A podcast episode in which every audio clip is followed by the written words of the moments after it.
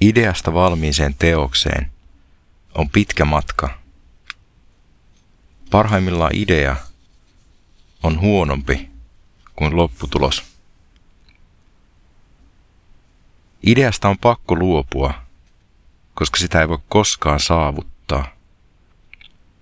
Idea on ehdotus, josta alkaa soveltaminen, kompromissien teko ja uusien oivallusten virta. Luovuus on tappamista, sen alkuperäisen ajatuksen teurastamista ja hautaamista.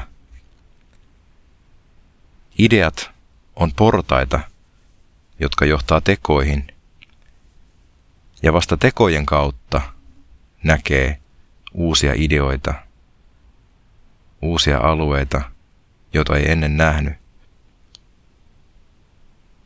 Idean toteutus paljastaa seuraavat askeleet.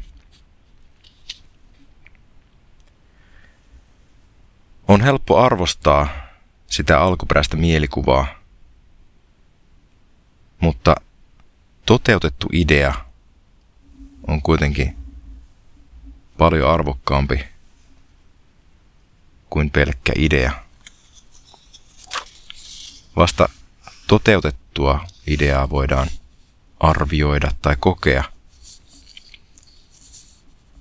Silloin siitä tulee muillekin olemassa olevaa.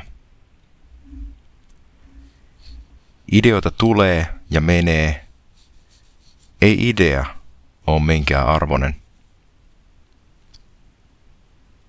Uskalla valita ja toteuttaa se idea. Ideasta tulee mielenkiintoinen vasta sitten, kun siihen liittyy joku teko.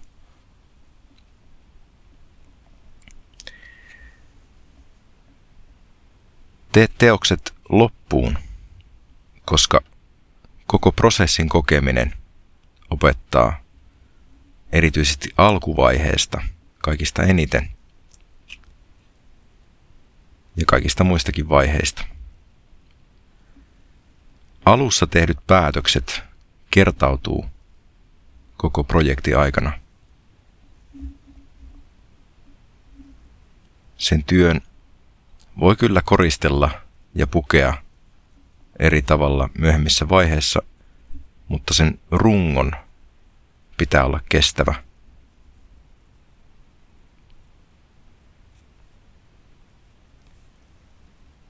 Loppuun kysymys.